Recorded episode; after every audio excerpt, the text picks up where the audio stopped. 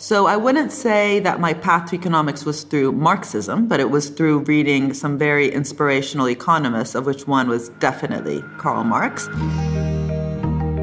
That's Mariana Mazzucato. I'm a professor in the economics of innovation and public value at University College London. You also advise, as far as I can tell, a number of governments and governmental institutions. Sure. So I'm currently on the Council of Economic Advisors for the First Minister of Scotland. I'm also the special advisor for Carlos Moedas, who's the research commissioner in the European Union. And I used to be on the advisory board uh, for Jeremy um, Corbyn. And then I resigned because of Brexit. It says here a special advisor to the Secretary General of the OECD. Is that right? Yes. So the OECD is currently rethinking its economic narrative, and so they have a group that's literally called called that the New Economic Narrative, and I'm one of the people on that uh, group. Gotcha. And also um, Sitra's advisory panel in Finland. Is that true? Is oh, yeah. Sorry. I didn't realize you wanted the whole list. Yes. There's actually even like 30 more.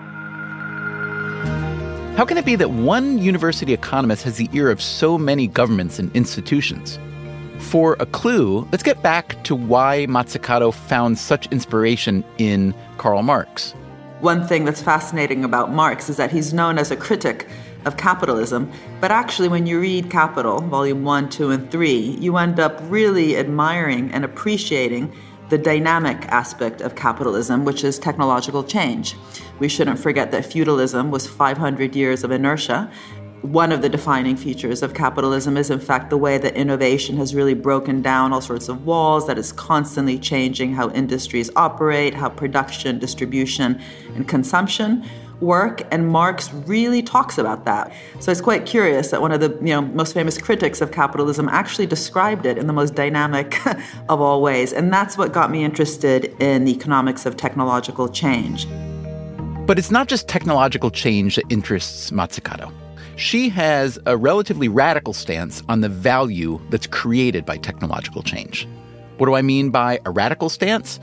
Consider the titles of her books. The first was called The Entrepreneurial State. Those two words, entrepreneurial and state, typically are not used together. Mazzucato's latest book is called The Value of Everything Making and Taking in the Global Economy. When it comes to the relationship between government and economic growth, Mazzucato knows how the popular narrative goes. It goes like this My God, the government, what a basket case group of bureaucrats. They don't know what they're doing. But she sees it differently. You know, what would Uber be without GPS, publicly financed? What would Google be without the internet, publicly financed? Today on Freakonomics Radio, in the modern economy, are governments the ones who are getting a raw deal? Today, all the discussion is about somehow getting the state out of the way, completely ignoring the fact that these government investments were critical for innovation to happen. And when you look at big, rich sectors of the economy like finance and pharmaceuticals, how much value are they really creating? We have to make it much more difficult for different actors in the economy to call themselves wealth creators without really being asked, well, are you, are you not?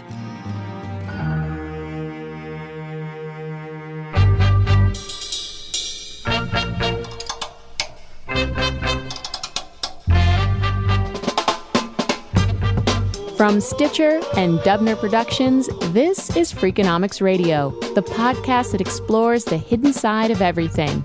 Here's your host, Stephen Dubner.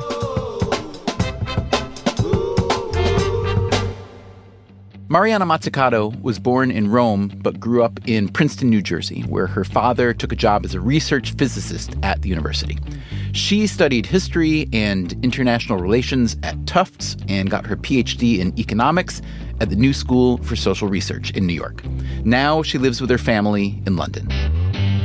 In an interview with the Financial Times, um, Lunch with the FT, um, where you go and have lunch and a glass of wine, you said. Well, a very expensive glass of wine. I saw that the glass of wine you ordered cost 40 pounds. I made an error. They made an error. You Well, I didn't see oh. the price. This is how they trick you. No, no, they trick you. They trick you. I don't know if it's because I was a woman and they didn't show me the price, you know, to be gentlemen, or if it's what the FT does, but there was no prices. I was so involved in the conversation. I just pointed to the first wine I saw and it turned out to be the most expensive wine that got anyone who read that article to call me a Sauvignon socialist.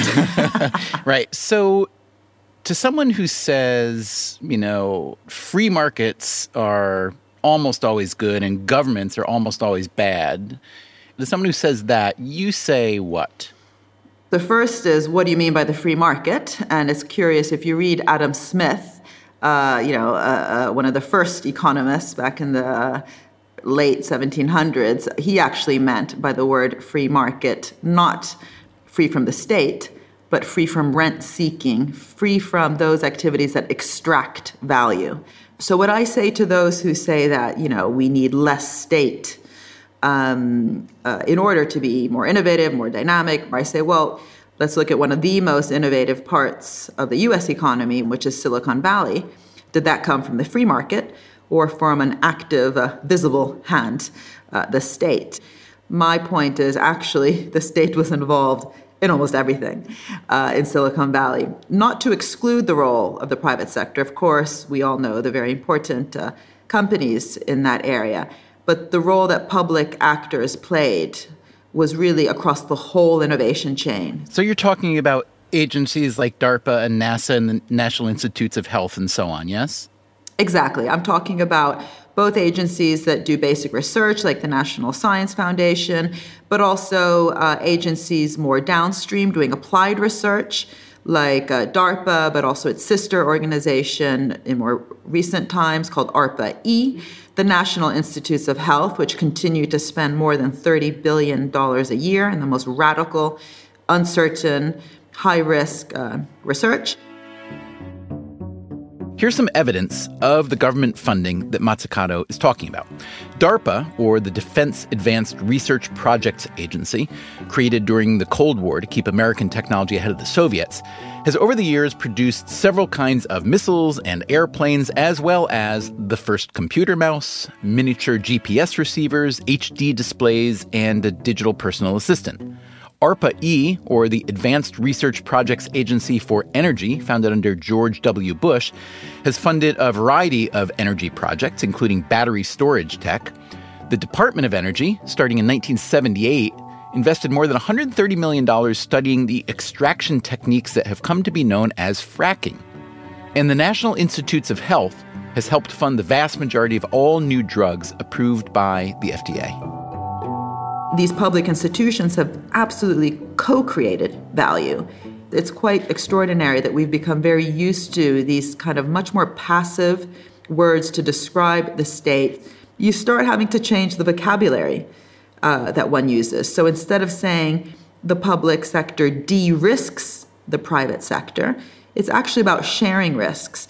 Instead of talking about just facilitating and enabling business, it's really about, you know, taking on the lead investor role as an investor first resort. One of the central arguments you make is that government institutions and quasi government institutions are involved in the investment, are involved in the risk, and yet, you argue, barely share in the return. How big of a problem is that? So it's a huge problem, and it comes back to how we talk about things. I often remind people, um, you know, that Plato you know, uh, said that storytellers rule the world. So these stories that we tell about who creates value has, in fact, created the stories that that justify the extraction of, of value.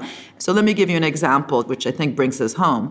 The U.S. government, after the crisis, decided to have a proper fiscal stimulus program of close to $800 billion. Uh, and part of that uh, agenda was really also to direct that fiscal stimulus towards the green economy. So you might remember that Obama financed some companies like uh, through the U.S. Department of Energy through a guaranteed loan that was for about 500 million, and that company went bust. There are new questions tonight about a cornerstone of Stimulus One a $535 million loan to a company called Solyndra that makes solar energy panels. Why does the taxpayer have to be the one uh, footing the bill to try and see if, see if sun power, solar power works? People said, my God, the government, what a basket case group of bureaucrats. They don't know what they're doing. They shouldn't be picking winners. They should just really do this kind of facilitating roles of, you know, construct some roads, education, infrastructure, and then get out of the way um, which, first of all, completely misses the point that actually the US government, in terms of energy, has been the lead financer of areas like solar and wind, alongside other governments, but also nuclear. Fracking itself came out of a, a U.S. government financing early on. But more concretely, at the same time that it was financing Solyndra, it also financed Tesla for a very similar amount of money. So the Tesla S car got a 465 million guaranteed loan. And when I say guaranteed, I'm talking about guaranteed by the US taxpayer. So when Solyndra went bust, the taxpayers were pretty angry that they had to pick up the bill. But why did the taxpayers not know that they had also financed Tesla? Wouldn't that have changed the narrative and the perception of what these bureaucrats in Washington were doing? They actually had a portfolio, like any venture capitalist, which you know takes on risk, and so speak to any uh, venture capitalist, they will tell you that for every success, there's many failures. However, if you really want to be a venture capitalist, you have to construct your portfolio in such a way that you also get some of the upside from the wins precisely to cover that downside. And the US government didn't do that. So not only had they failed on the marketing side, they hadn't actually communicated to US citizens of all these successful US investments, which include everything in your iPhone or smartphone from the internet, GPS, touchscreen display, Siri, all government financed. But in this particular case, people didn't know that Elon Musk himself had received you know financing for Tesla. And Elon Musk, by the way, has received a total of five billion dollars. That's billion, that's nine zeros. That $5 billion has been spread across Musk's three companies Tesla, SpaceX, and Solar City. Mazzucato says that taxpayers should be getting a much better return for investments like these. So, what the US government actually did with Tesla was the opposite of what they should do. They said, thinking they were quite uh, uh wise, if you fail to pay back the loan, we get 3 million shares in your company. And you have to ask yourself, you know, why all these Goldman Sachs guys who were, in fact, in Obama's government didn't actually come through when they were needed, because they should have said the opposite. If you do pay back the loan, we get 3 million shares. And the price per share when the loan was taken out in 2009 was $9 a share. When it was paid back in 2013, it was $90 a share. That difference multiplied by 3 million would have more than paid back the Solyndra loss and the next round. Then the question becomes how do you share not only the risks but also the rewards? So we don't get what we get with the banks, which is that, you know, the when things go bad, the state has to bail them out and when things go well, the banks take the profits. So let me ask you about two specific areas that you talk about. One is, I guess, you know, one one term for it is information and communication technology, or what we all think of as roughly the digital revolution. And another is um, pharmaceuticals. And you argue that in both cases, there's been a massive government investment in the US and a relatively terrible return on the investment to the government, at least. Is that still a current argument? Is it still the case that agencies like DARPA and NASA or parallel versions are still um, so strongly involved in the innovation? Or was that a golden era of government investment and research that now needs, in your view, to be rebooted? So the first part of the answer is business has changed. It's become increasingly financialized. This is a huge problem. Uh, the two sectors where this is the biggest problem is precisely pharmaceuticals, where companies like Pfizer and Amgen uh, are spending over 100% of their net income on areas like share buybacks and dividend payouts. And of course, energy with the big possible green tech revolution. Now, in terms of the government investments, on the one hand, they, they continue to be absolutely fundamental. So in you know the, the emerging green economy, it was actually ARPA-E which came out with one of the biggest innovations in battery storage. Again, fracking, which has changed the international uh, uh, landscape around energy, was also financed by government. To what degree was fracking, for instance, um, funded by the government? To what degree? Well, you, you should remember that the main thing is when. So, when it was still extremely uncertain, extremely risky, where there was no private finance, government was making those early investments. Um, so, in terms of the actual amount and percentage of the total, that's not really the issue. It's who took on the early risk. And so that's why we should stop using words like lender of last resort for government financing and use more words like investor first resort, because that's in fact the, the, the role it plays. Now, um, in terms of all these organizations like NSF and DARPA and the National Institutes of Health, they're still spending a lot of money, especially in the high risk, high uncertain phases, high capital investment phases. However, they've been under attack. But the real issue shouldn't just be the budget. It should be the, the ability of these organizations to continue to really lead the way, to have missions which aren't asked in the Budget Appropriations Committee, you know, what is the economic value going to be? Because had they thought about net present value and cost benefit and, you know, economic value as economists think of it in terms of jobs today and patents, et cetera, then there's no way we would have done the man on moon mission. That actually required a certain level of ambition, of imagination, of a willingness to dream. So, any country that's interested in tackling areas around climate change or rethinking 21st century healthcare systems, tackling the aging demographic crisis. These are all broad challenges, which, unless we really frame them as missions, then we're not going to be able to tackle any of these grand challenges. That's what we should be learning instead of, oh, we need more venture capital. So you're making an argument that the U.S. government um, is not getting enough credit for its investment in the past through agencies like DARPA and NASA and in the pharma area and so on. You also argue separately that they're not getting enough return on the investment, which that sounds, you know, believable. But you also argue that the high return and relatively low tax environment for entrepreneurs and investors is not a big driver. Um, and I want to know what the evidence is for that. I mean, I look at the US as, you know, one question you ask is where are Europe's Googles? What happens differently in the States than in Europe to produce these companies like Google, Facebook, et cetera? There are certainly a lot of people in private equity, in venture capital, in the startup culture who say um, that because of the capital gains tax environment, because of the carried interest loophole, um, that that that helps create the very large incentive to make these companies that turn out to be super rich. And I'm not even saying these handful of companies that turn out to be super rich are necessarily so good for society. I think that's a, a bigger discussion for another day.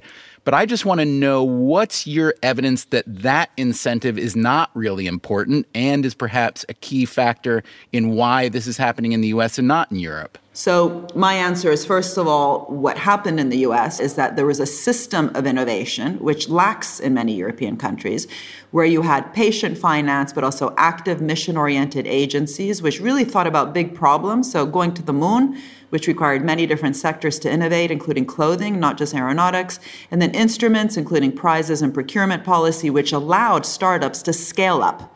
Right? Startups in and of themselves, who cares? just because you have a startup. What's interesting is if you have a system, an entrepreneurial ecosystem, I don't believe in entrepreneurs, I believe in entrepreneurial ecosystems, which actually allow startups to scale up. And so, you know, interestingly, Europe has learned the wrong lessons from Silicon Valley. And this is partly because of how the US talks. The US talks Jefferson, but it acts Hamilton. um, so, you know, Jefferson talked more about getting the state out of the way, and Hamilton, uh, before getting uh, into his duel with Burr, uh, who was buried, by the way, in the town I grew up in, Princeton, New Jersey, was very much about an active industrial strategy. So, Europe, interestingly, I think, has learned all the wrong lessons. China, on the other hand, and this is really curious, China has learned the right lessons. China is actually doing for the green economy what the US government did for the IT revolution. At the same time that Trump, Donald Trump, is dismantling what I call the entrepreneurial state. Coming up after the break, how you, the taxpayer, lose out when it comes to, for instance, pharmaceuticals. So, what we actually have is the taxpayer paying twice, both for the very, very, very high basic research spending and then for these extremely high prices. And what kind of solutions does Mazzucato have? Yeah, so I think it would be good if I ran the world. That's coming up next. In the meantime, if you want to go deep into the Freakonomics Radio archives, you can find every episode we've ever made on the Stitcher app and at Freakonomics.com. The last three months' worth of episodes are available on Apple Podcasts, Spotify, or wherever you listen to podcasts.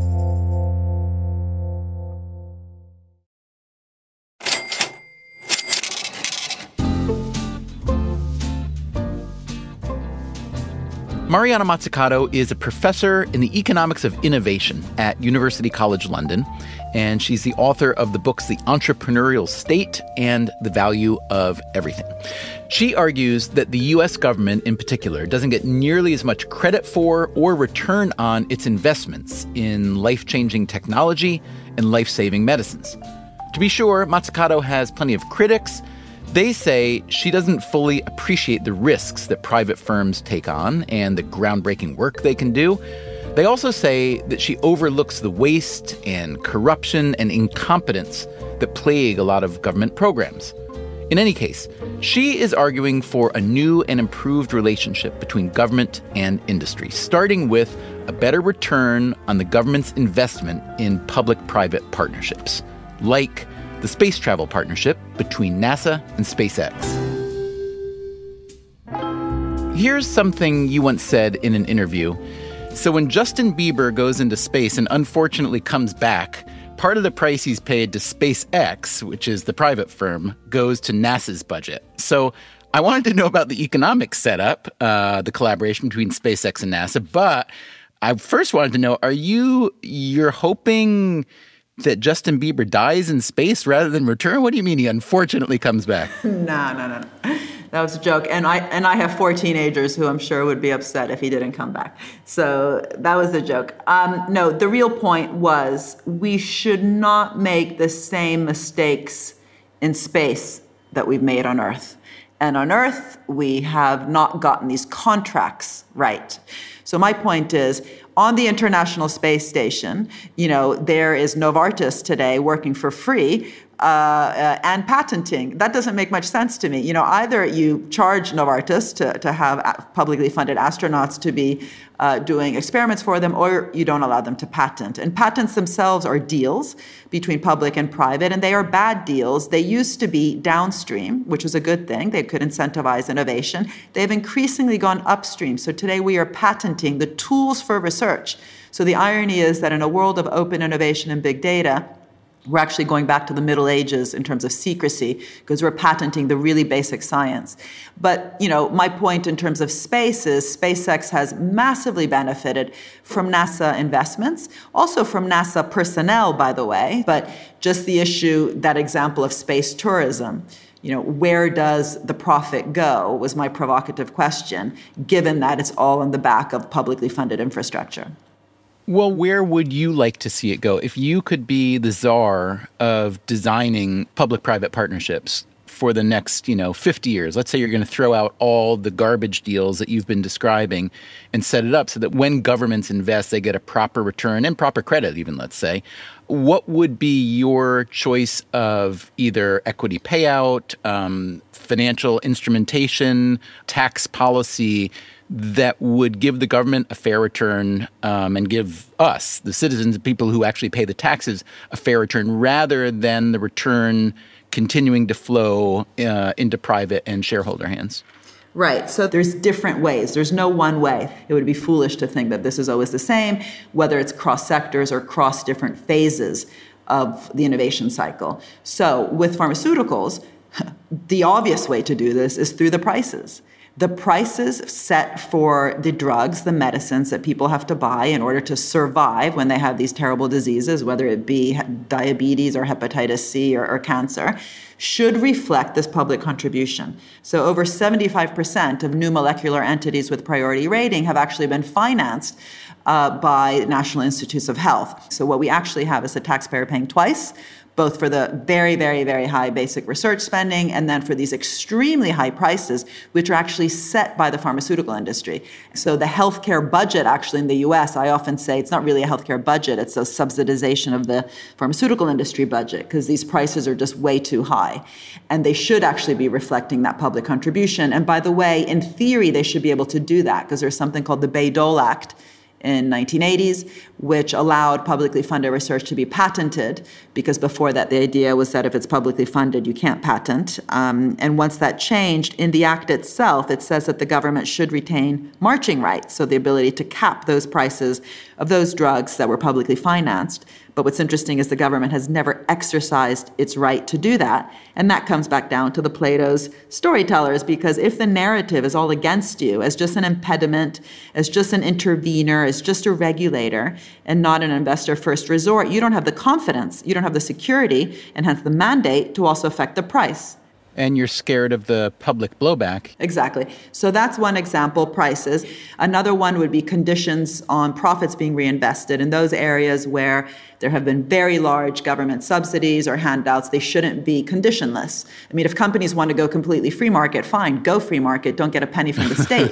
but if you are going to get these massive pennies or pounds or euros from the state, then there should be conditions attached in order for public value to be achieved because otherwise it's just private value. And I've been thinking about this especially around the big data and the kind of new questions around, you know, privacy with Facebook, et cetera. Instead of having a situation where all the data basically gets captured, which, which, is citizens' data, by companies, which then, you know, in, in some ways we have to pay into in terms of accessing these great new services, whether they're free or not, we're still indirectly paying. We should have the data in a, some sort of public repository because it's citizens' data. The technology itself was funded by the citizens. You know, what would Uber be without GPS? Publicly financed. What would Google be without the internet? Publicly financed. So the tech was fi- was financed from the state. The citizens, it's their data. Why not have you know completely reverse the current relationship and have that data in a public repository, which companies actually have to pay into to get access to it under certain strict conditions, which could be set by an independent advisory council.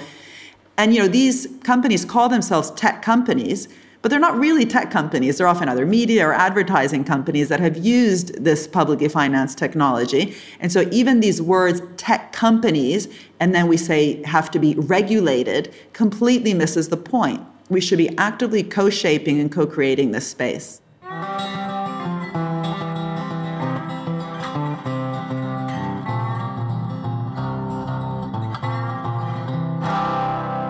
As compelling as your argument is from, let's say, an economic and political perspective, do you feel that you're losing the argument? Because from what I see, most big governments and industries are pushing pretty hard in the opposite direction of where you'd like to go, yeah? Yeah, so I think it would be good if I ran the world. no, I actually think these ideas are gaining ground. Um, I think it was much harder some years ago. I mean, just take the pharmaceutical companies. They can no longer pretend that they charge these high prices because they you know spend so much on r&d because myself and others have shown that actually they don't spend so much on r&d they spend much more in marketing much more in share buybacks than r&d and the r&d they do do is much more downstream than that that the public sector does. So they have been forced to come up with other kind of crazy ideas of why they can charge these very high prices and one is called value based pricing which actually makes even less sense. It's basically this idea that because they can no longer pretend that the prices are due to their R&D expenditures. The idea is that the price is basically in the eyes of the beholder. The value of a life, let's say, right? Life extension. Yeah, the value of basically not getting that drug. And if you have kids, as I do, you'll pay, you know, it would be infinite, the value of a drug if, if, if you don't have access to it because you want to save your kid's life. It, it's so striking to me. You make the argument that we, and including economists, really misdefine, I guess, what value is. And you've talked a lot about the ways in which what is said to be value or wealth creation is really not. I'm just curious what's the best example of an industry or a realm um, where value creation is equitable and where the parties share the rewards uh, justly. Can you point to that? So I wouldn't point to an industry. I could, you know, one could point to companies. Um, there's obviously cooperatives around the world that are very much run in that way. You know, it, it's quite interesting to look at the difference between Walmart and Costco.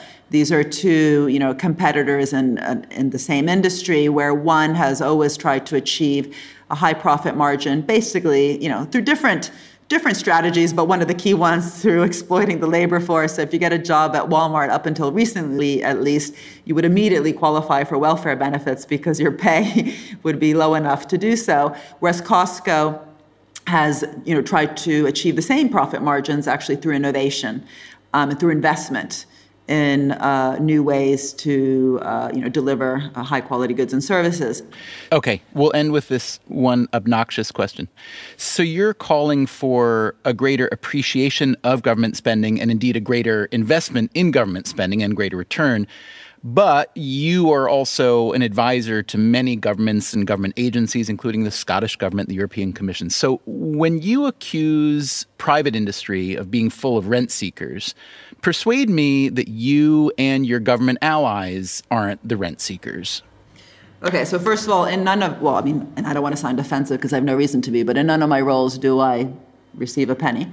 So, my point, let me just rephrase my point because otherwise it's very misunderstood. My point is not that government needs to invest more. My point is government needs to better understand what its role is. It is not there just to fix things on the sidelines and wait for things to go wrong to put a bandage on something. It is to be an active co creator and co shaper. So, my role has been to make sure that the private and the public sector, when they talk to each other, that it's an exciting conversation. So, that's what my role is. And my role is to be a real thorn in the side to the political process, which unfortunately does get captured quite often, to be a thorn in the side to business, to not make it so easy for them just to say things like, oh, yes, short termism is due to market pressures. And I say, what do you mean? The market's an outcome. It's an outcome also of how you behave. So, what is the market? And I get attacked all the time because I'm a thorn in the side, definitely of both public and private. And when I am an advisor, I'm an advisor in the capacity of trying to change the comfortableness that you might have around the table. you know, this the smugness in both the business community and the policy community. And I think there's real difficulties ahead, but only by tackling them together can we succeed? And that does mean changing the vocabulary, the narrative, the story to not one of de risking, but sharing risks and sharing rewards.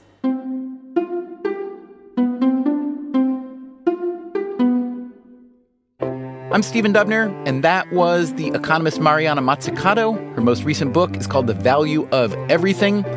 Coming up next time on Freakonomics Radio, we launch a special series about a special industry that's roughly the same size as the cardboard box industry. But the cardboard box industry doesn't have what this one has. This one has winning, losing, cheating, stealing, hitting, hurting, batting, betting, cheering, jeering, and, and balls. Lots of balls. Do you love sports? Do you hate sports? Do you know nothing about sports? Perfect, then you will love our upcoming series. We've interviewed dozens of world class athletes, coaches, owners, union reps, league officials, and, of course, economists. Our beliefs in streaks are much stronger than the data actually supports. Football is for the men. I hit her as hard as I could. Sports has a social impact that is way, way bigger than its economic impact. They didn't tell Dr. King, well, Dr. King, you can protest on Tuesday. You protest when you feel like protesting. Colin Kaepernick's protest against racial injustice seems to be gaining traction. This was the moment I realized that baseball is a business. I played in a preseason game where a guy died in a locker room afterwards. I have an eight year old son. There's no way I'd let him play tackle football. Things hang in the balance, outcomes are unclear. My body took over, my mind shut off. You cannot be afraid to fail. That could be the reason you're telling your second grade daughter that she's moving next week. The fact of the matter is, superstars do win championships I had never been in an environment that was so emotionally charged where grown men were hugging and kissing each other and crying together. That's next time on Freakonomics Radio. Freakonomics Radio is produced by Stitcher and Dubner Productions. This episode was produced by Zack Lapinski with help from Alison Craiglow. Our staff also includes Greg Rosalsky, Greg Rippin, Alvin Melathe, Harry Huggins, and Andy Meisenheimer. The music you hear throughout the episode was composed by Luis Guerra. You can find Freakonomics Radio wherever you get your podcasts. Our entire archive is available on the Stitcher app or at freakonomics.com, where you'll also find transcripts, show notes, etc. If you subscribe to Stitcher Premium, you will get every episode of Freakonomics Radio ad-free, plus lots of extra bonus episodes. Just go to stitcherpremium.com slash freakonomics. We can also be found on Twitter, Facebook, LinkedIn, or via email at radio at freakonomics.com. Thanks for listening. Stitcher.